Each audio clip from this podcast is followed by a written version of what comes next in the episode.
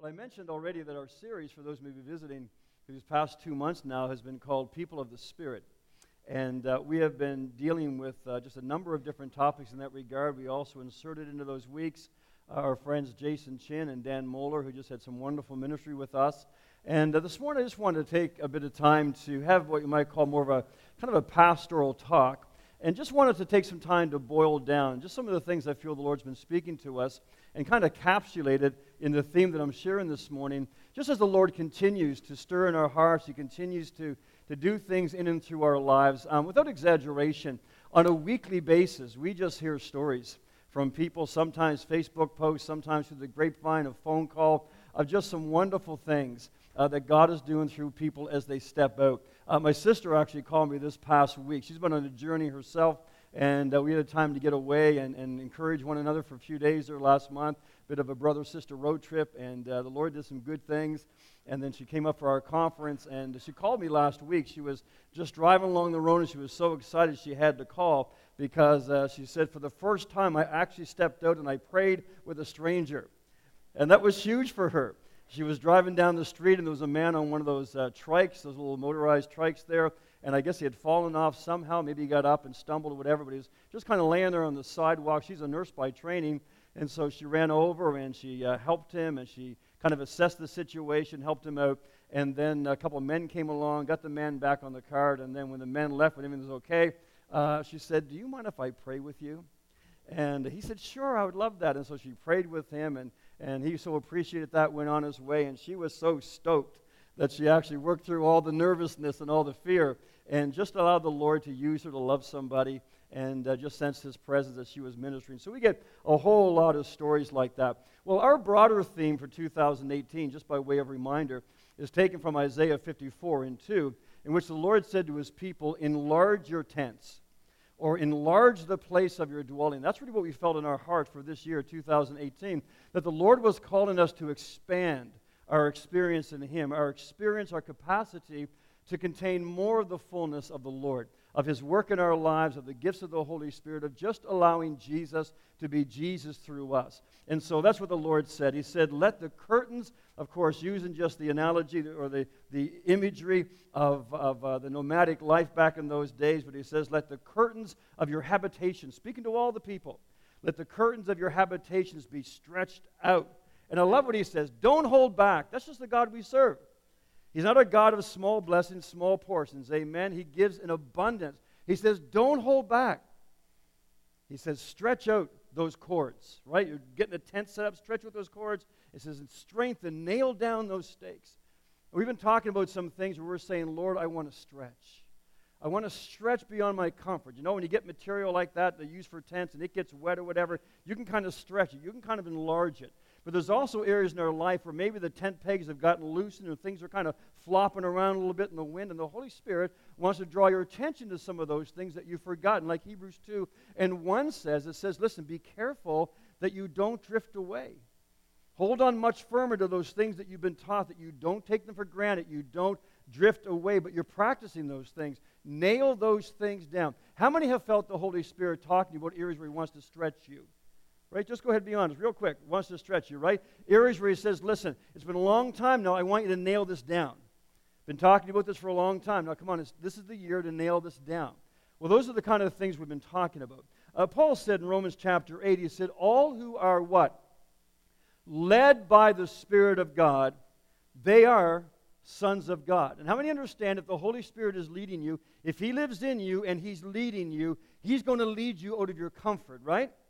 Because we're used to operating in the natural senses, we're comfortable in the flesh. He's going to lead you out of your comfort zone, and He's going to lead you into participating in the kingdom.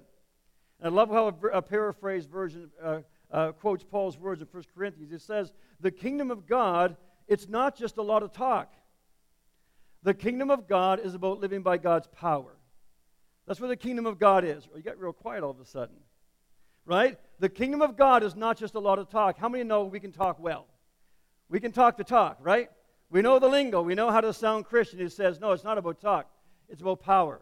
It's about ability that God gives that's beyond just your own heightened abilities or your own human abilities.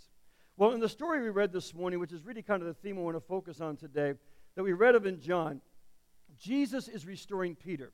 If you know the story, Jesus told Peter before he was crucified, Peter, you're going to deny me three times. Well, Peter went ahead and did that, even though Peter said adamantly, Lord, I would never deny you. We know that he denied Jesus three times. And the Bible says after he did the third time that he wept bitterly. He just beat up himself.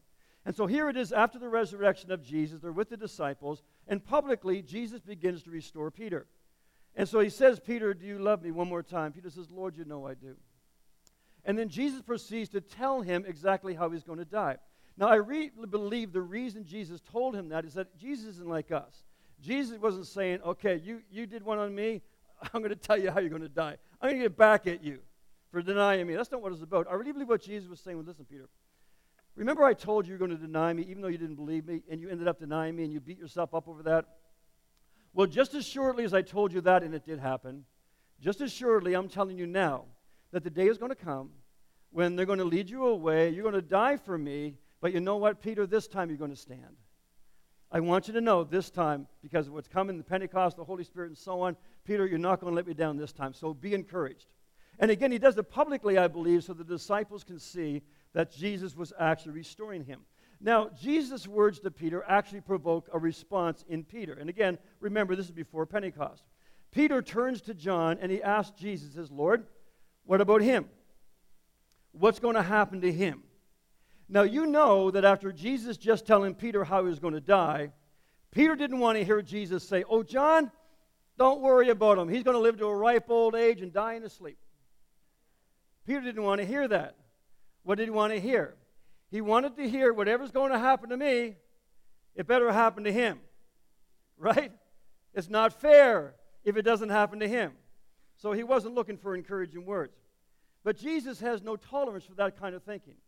And Jesus says, Peter, if I want John to live forever, what is that to you?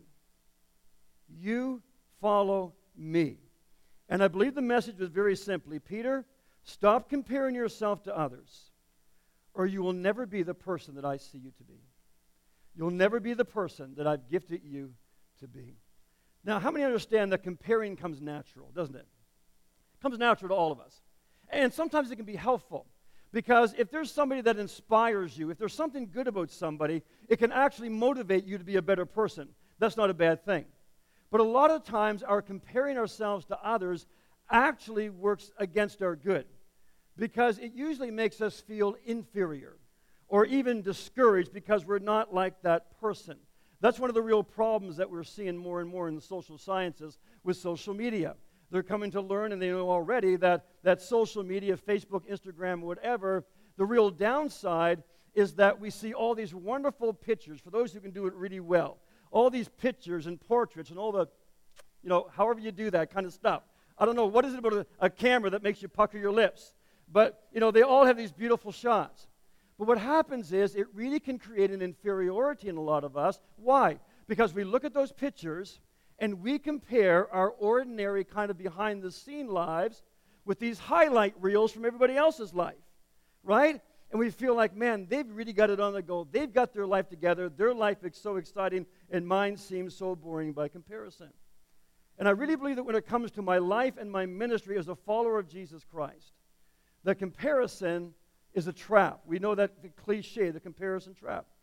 Because if I believe the lie that I am not as important as the next person, or I'm not as gifted as another person in the body of Christ, then what happens is, is I end up living my Christian life secretly resenting God and believing that He can't expect very much from me because He has not invested very much in me. And I don't care who you are, we all wrestle with those thoughts. When I compare, I believe at the bottom of my heart, the reason is because I think that God somehow cheated me. The day that God created me, He wasn't in a very generous mood. Or maybe all the gifts ran out. But what comparison does, friends, it may be very subtle, but here's the live comparison. Comparison convinces you, whether you verbalize it or not, that God somehow loves you less than he loves the other person who seems to be so gifted or so useful for God.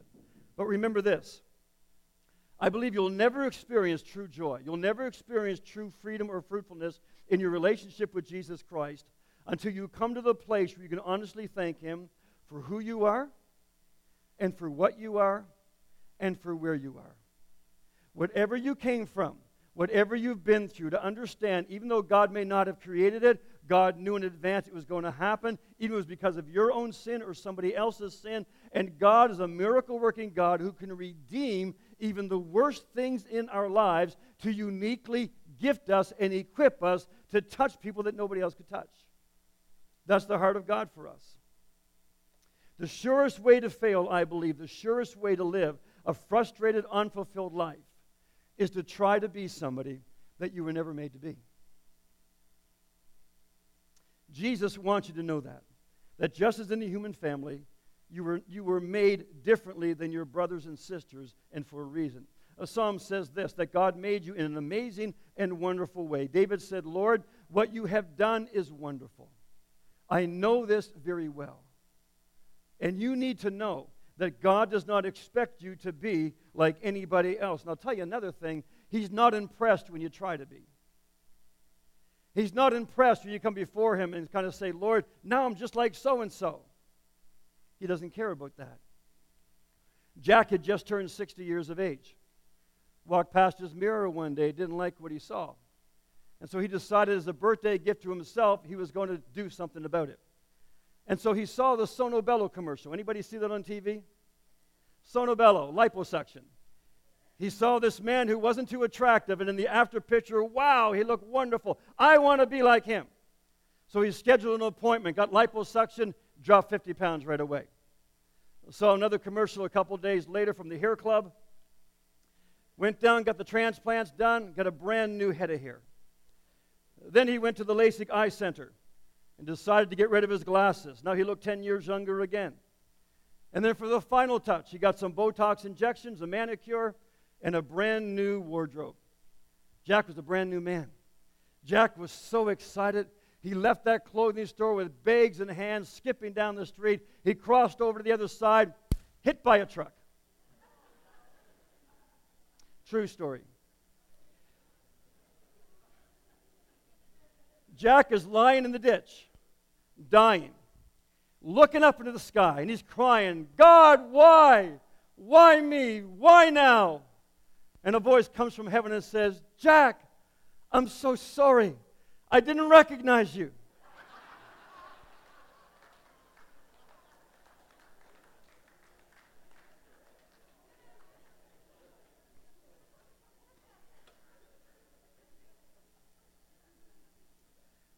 Friends, let's be honest. The devil gets us to waste so much time either being unhappy with the way that God made us or wishing we were more like somebody else. And I say this with a straight face.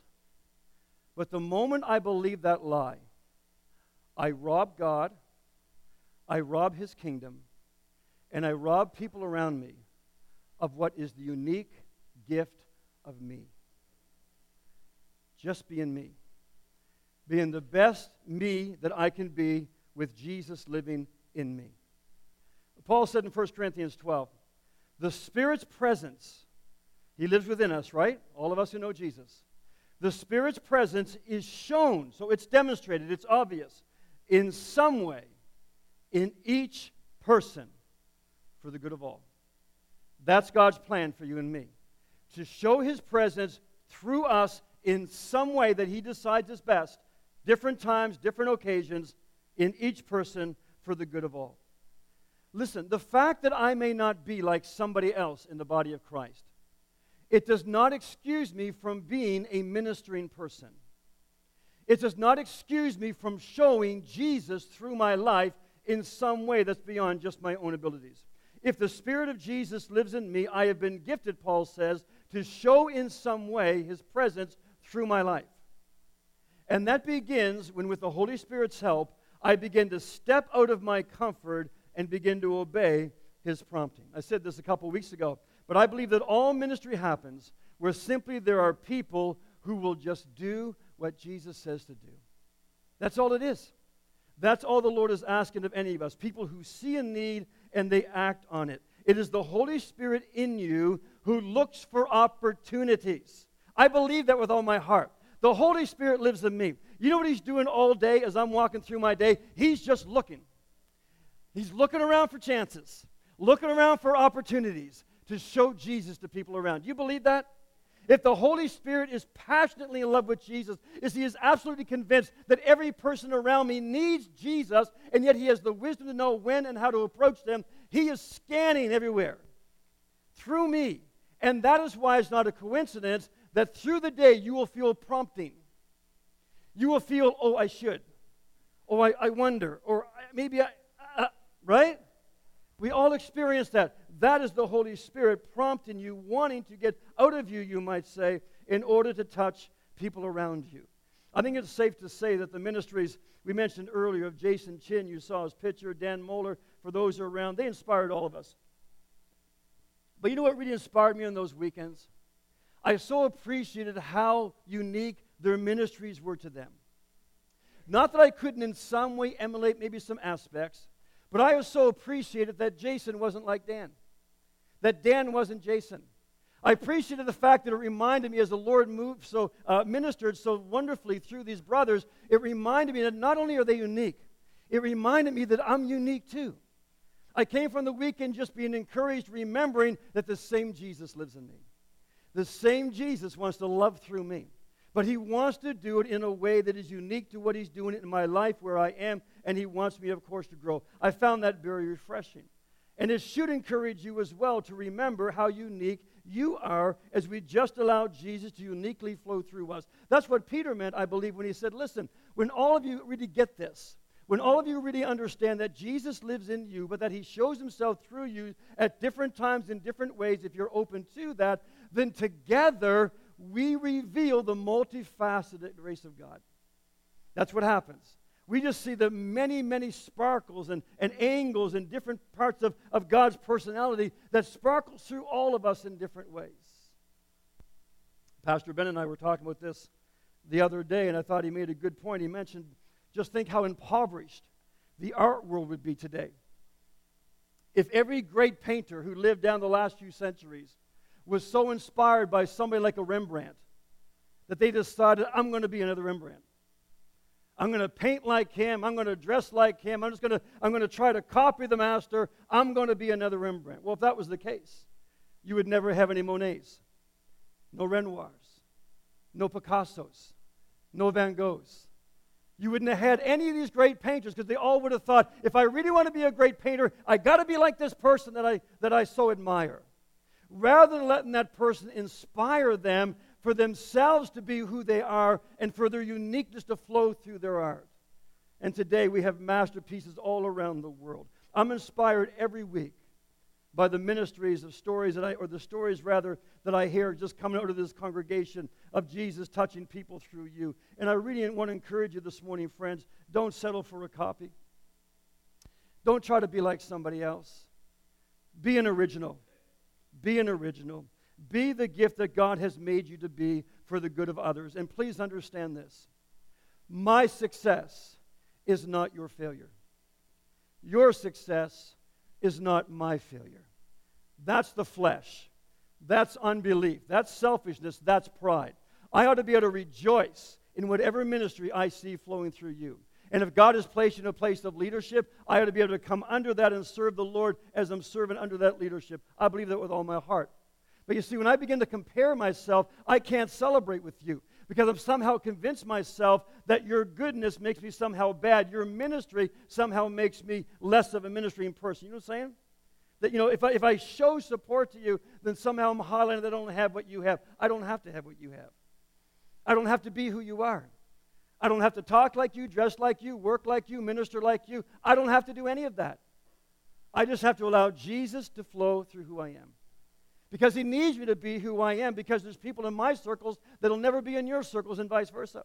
He knows where I am, he knows what I am, he knows what he's gifted me to do. All he's looking for is a heart. That's the unifying factor is that we all have a heart for Jesus to live through us. We all have a heart to touch people for Jesus Christ. We all have a heart to step out and to obey the prompting of the Holy Spirit and just to do what He asks us to do and to leave the results with Him. God's word says in Hebrews 10 let us think about how to stir up one another to love and good works. That ought to be our objective. Not comparing, but encouraging one another with stories, with, with testimonies of what God does through ordinary people who just obey Him. Now, not only should we not compare our gifts to someone else's, we should not compare one gift to the other either. Paul says that God's gifts are given to each of us so we can help others at different times and in different situations. I really believe, I was thinking this week, if the Holy Spirit lives in me, doesn't it stand to reason that He can flow through me as He needs to? And if each gift comes from the Holy Spirit, is not each gift equally supernatural? Now, think about that. Is it not? If it's not just me doing, if I'm obeying the prompting of the Holy Spirit, it's Him who's doing it. Is not every gift equally from Him, as the scripture says? Every gift equally spiritual, equally supernatural? If I can paraphrase what Paul says in verse 8 to 11, he says, On one occasion, he gives you a message full of wisdom. On another, a word of knowledge for somebody. He may also give you faith beyond the ordinary, or the ability to minister healing, or some other miracle, or the ability to discern whether a particular spiritual activity is from God or not. And then there's the ability to prophesy, or to speak a message from God in tongues, or to interpret what is said. What's Paul saying? He says it's the same Spirit flowing through each of us in each of these gifts, which means that one gift is not more spiritual than another. Here's where we get mixed up, I think. We look at one gift being more spectacular than another, right? Because let, us admit it, we're human. And there's just certain things that are real cool to see, right? Wouldn't it be cool if? And so it may be more spectacular to us, but in God's eyes it's not. And neither is it more spiritual. Friends, I don't believe for a moment that God is more impressed with one gift flowing through you than he is with another. And he's not impressed that you're impressed. Right? He's not impressed that you're impressed. So get over yourself. Yeah, really. And just be impressed with the fact that Jesus lets you get in on touching people with his love and with his power. That's what's really cool. That's what's really cool, is to sense his love. That's what's really cool is to actually obey him when he prompts you and again leave the results with him but to know that he gave you a chance to be part of something he wanted to do in somebody's life that is what is exciting two weeks ago i walking into the mall and i saw this young man walking the other way toward the door and he had crutches and he had a, a knee that was so obviously swollen and red he had stitches there obviously he had some kind of surgery and i felt paul you got to pray with him i said no i'm not praying with him I can't help him. That's, that's too messy. I can help stuff I can't see, but that, that's too obvious.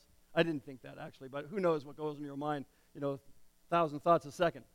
But my, my, my deal with God was this okay, Lord, um, listen, I just got to get this one thing done, only be two or three minutes, and it was going to be quick. I'll just be a couple minutes, and if I can still catch him, I'll pray with him.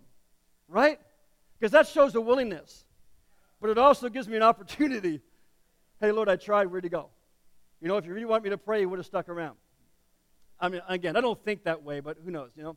Anyways, so I went and did my thing. And again, I was just two minutes. So I was confident that I would find this guy because he wasn't walking that fast, okay? And so I get back out the door, and he's not there. And I genuinely, genuinely was disappointed because I did, I did plan to have, you know, work up the courage. And, okay, we're going to do this. Any case, so I look way down the parking lot. I don't know how he did it, but way down the parking lot. He got way down there. And so I get into my car, and I actually drive up to where he is. He's just about to get into his truck, and he's got some empty parking spots around him. And uh, so I just pull up and said, Hey, man, listen, uh, sorry to interrupt, but just saw you hobbling there. Just feel bad for you. You know, you did something to your leg. You told me what he did. I said, Listen, would you mind if I just pray for you? Would that be okay? And he said, Sure. Yeah, feel free. So I prayed for him. Nothing happened. I actually asked him how he felt. I said, Well, I kind of feel a little bit better. But he was kind of wanting to go as well. But he said this He said, Thank you for caring. That was it. That was it.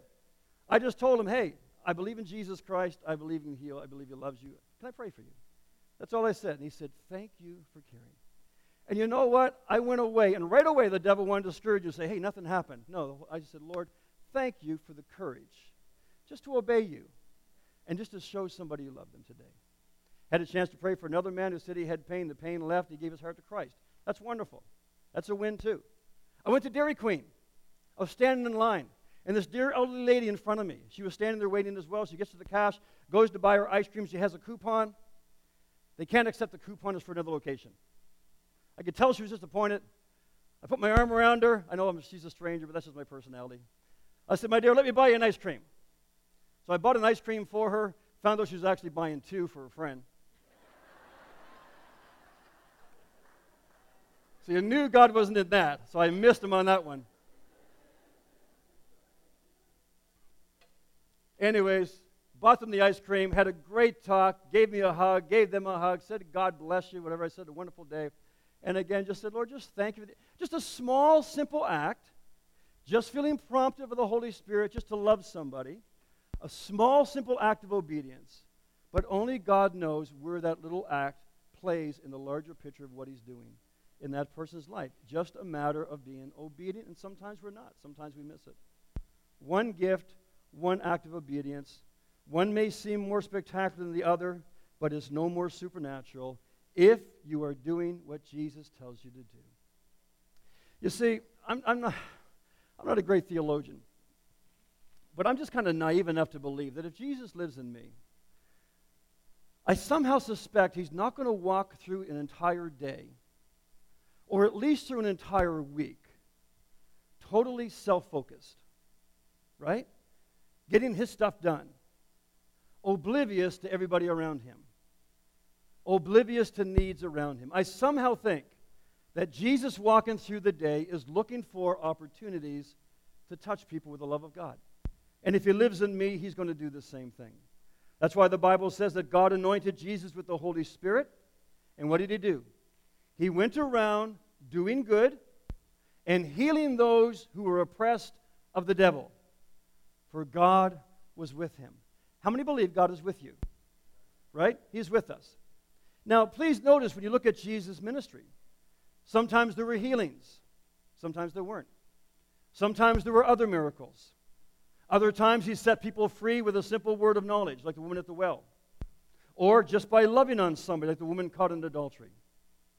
Every encounter was impactful, and yet each one was simply an act of obedience to the Holy Spirit's prompting. That's all it was.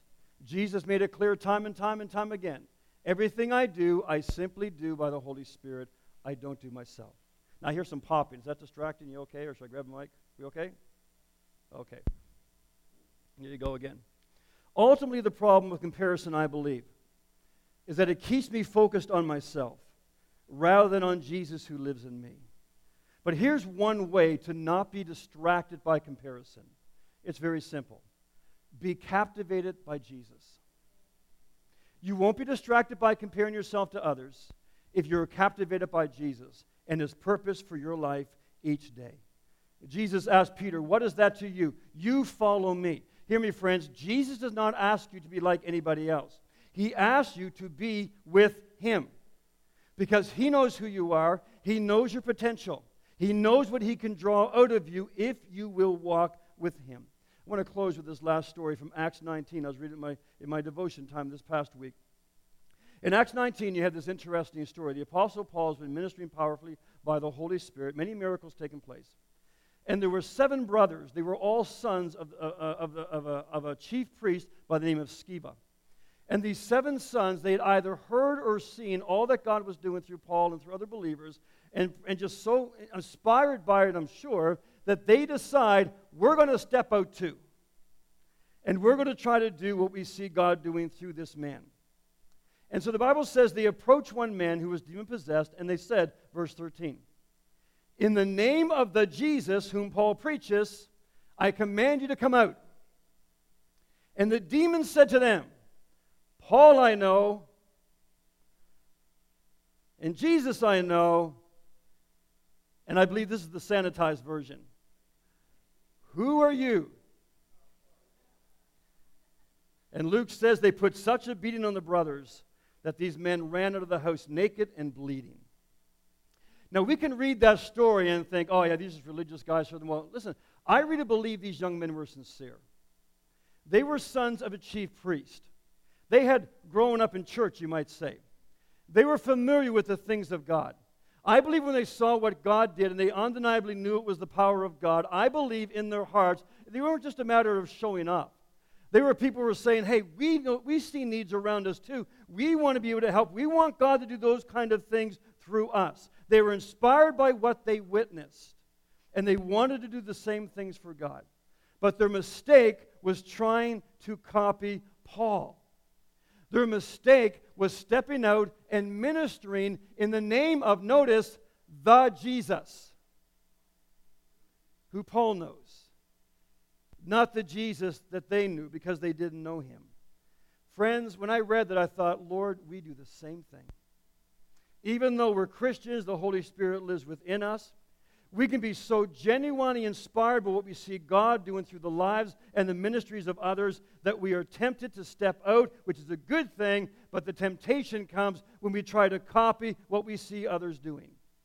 And if that's as far as it goes, I believe our faith is in the Jesus. Our faith is in a formula or in a ministry style. Our faith is in faith, in what we can muster or how we feel. But real faith flows in the person of Jesus, whom we know and we are getting to know, whom we love and in whom we are growing in love with, who we spend time with, who we spend in time in His Word with, whom we allow His Word to, to shape us and to grow us and to teach us who don't just get discouraged because something doesn't go our way, but we understand that we are in a school of prayer. We are in a school of discipline. We are just like Jesus, learning obedience by some of the struggles we go through, some of the disappointments we go through, some of the things that don't work out the way we thought because we realize it's not about us. It's not about whether or not God comes through for me or does what I think He ought to do. It is about me being obedient to the Holy Spirit who lives within me and to step out, and whether it is to love, whether it's to help, whether it's to pay for something, whether it's to clothe or to feed or to show kindness or to step out and pray and believe for healing, whatever it may be, I am just a servant. I am just called to step out and do what the Holy Spirit is prompting me to do. And if it goes great, then I praise the Lord because I realize it's nothing inherent in me. It's my obedience to the Lord. It's being a vessel that He can use. And if it doesn't go as I thought planned, I don't give up either. I just simply, as I talk to the Lord, say, Lord, did I miss something? Lord, is there something you want to show me? Lord, is there something you need to grow in me? I believe there are greater things that God wants to do in the midst of His people through his people in this broken world in which we live. I believe there's greater things that God wants to do, but he wants his people to walk with him. You see, we live in a day that's so shallow. Relationships are so, so shallow. We boil everything down, even our walk with God, just to formulas, just to cliches. Somebody says, well, everybody should be healed. I don't believe that. We're all going to die sometime. But God, in His grace, may choose to intervene. It may be in a hospital bed. It may be your neighbor. It may be your child. It may be yourself, whatever. If God wants to do that, He can prompt you to do that. If He doesn't, He prompts you to minister grace or minister comfort, whatever it may be. But wherever the Lord is calling you or me to step out of our comfort and to exercise faith to speak a word of knowledge or wisdom, whatever the gift may be, he's saying, Listen, I have not saved you and filled you with the Holy Spirit so that you just live in the power of your own abilities or your own heightened abilities. As many, as many, we are the sons of God, right? As many, as us who are filled with the Spirit of God, we are sons and daughters of God. And he wants to live his life through us but He wants to stretch us. He wants us to be willing to obey, or rather to cultivate a relationship with Him, in that we better hear His voice and we actually begin to step out on those things that He's prompting us because He desperately wants to touch lives around us. I've been inspired, as I said, by many of you. Stories we hear week after week who are just stepping out and being Jesus where you are. It's not difficult, it's not complicated.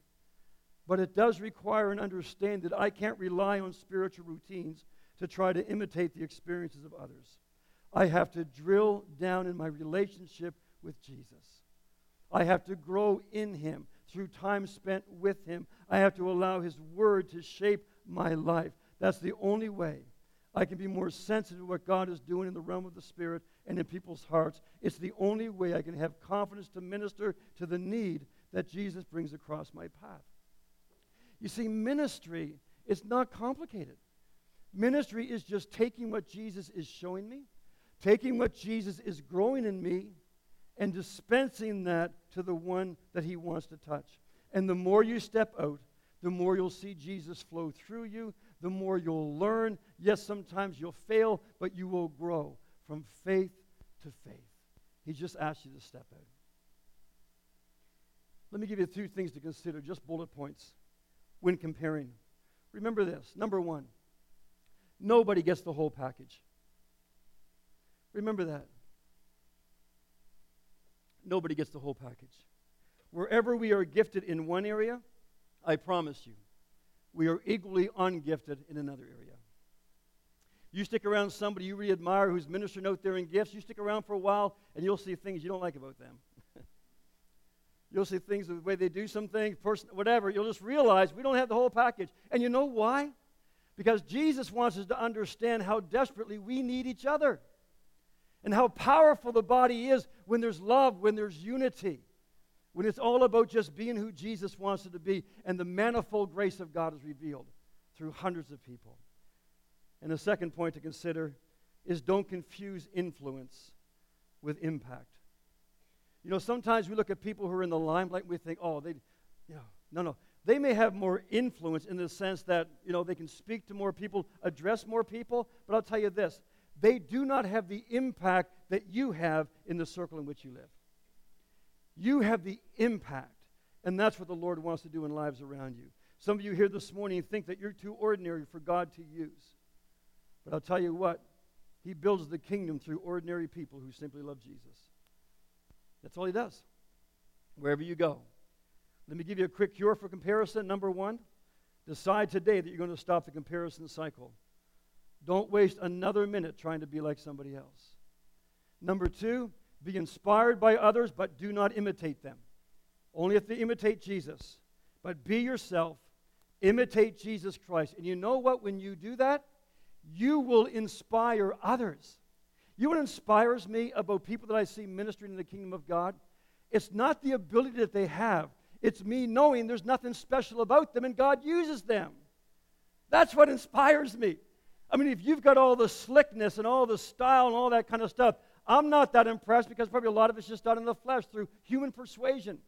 I'm just absolutely amazed how God, as He says in His Word, chooses those who are not strong, who are not polished, who don't seem that wise in man's eyes, and He impacts uh, by the power of the Holy Spirit lives through them. Why? Because that way Jesus gets all the glory. And finally, celebrate what God is doing in others. Remember, their success does not mean your failure. God will not overlook you if you drill down, as I'm sure they are doing, in your relationship with Jesus Christ. Keep your heart right and just be ready to be called upon when the Lord wants to use you. Now, if you're going to compare, I give you permission to compare one thing. Compare your yesterday with today. That's it. Because it's not about perfection, it's about progress. That's what it's all about. Enlarge your tent, right? Let the curtains of your habitations be stretched out. The Lord is looking for progress. Paul says, I run the race, reaching out, stretching out. Why? To win the race, race for which Christ has called me. I'm not looking to my left. I'm not looking to my right. I'm not concerned where anybody else is. My eyes are on Jesus Christ, the one who has called me, the one who has gifted me, the one who prompts me, and the one before whom I will stand one day as a steward of all that He's given to me. Get your eyes off of everybody else. If there's one thing we share, if there's one way we can encourage each other, is if we say, you know what, I can tell you this, though God may use us differently, I got stretch marks just like you do. I'm not comfortable just like you aren't. I want to see the Lord use me more. I want to be more committed to Christ. I want to know Him better. I want Him to give Him more of my life. I want Him to peel more away. I want the junk out of my life. Those are the things we share in common. We rejoice in together, and then we celebrate as we stand back and see, wow, Lord, you use us all in different ways.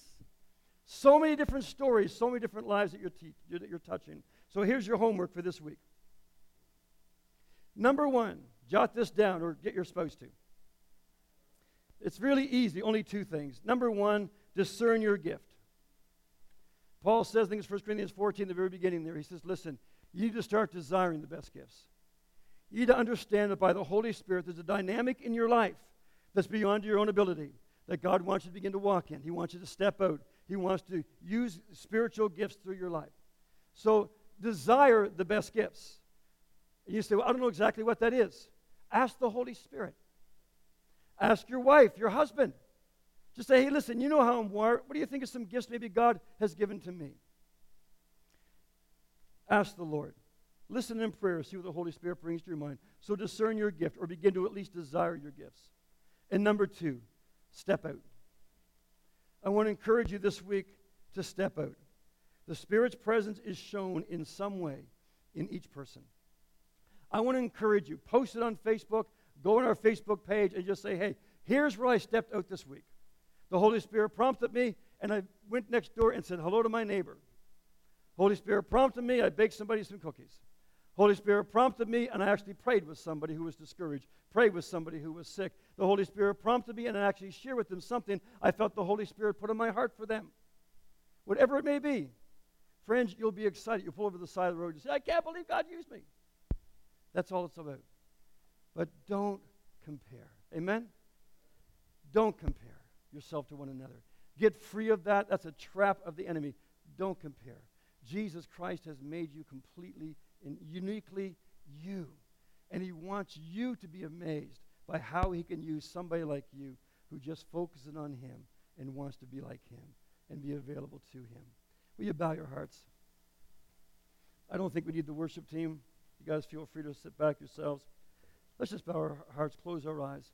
Heavenly Father, I pray this morning as we conclude our time together that by your Holy Spirit at this moment and even through the course of this day, that you would stir our hearts, stir our hearts, O oh God, just to be free, to love you and to enjoy you and to be who you've made us to be.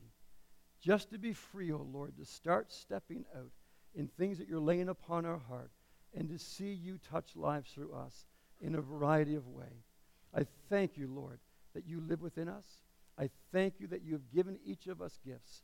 And I pray, Lord, for courage this morning to begin to step out of just an ordinary Christian life, oh Lord, of powerlessness, and begin to move into the joy of, Lord, just announcing your kingdom wherever we go and allowing you to touch and to love, love lives through us. In Jesus' name.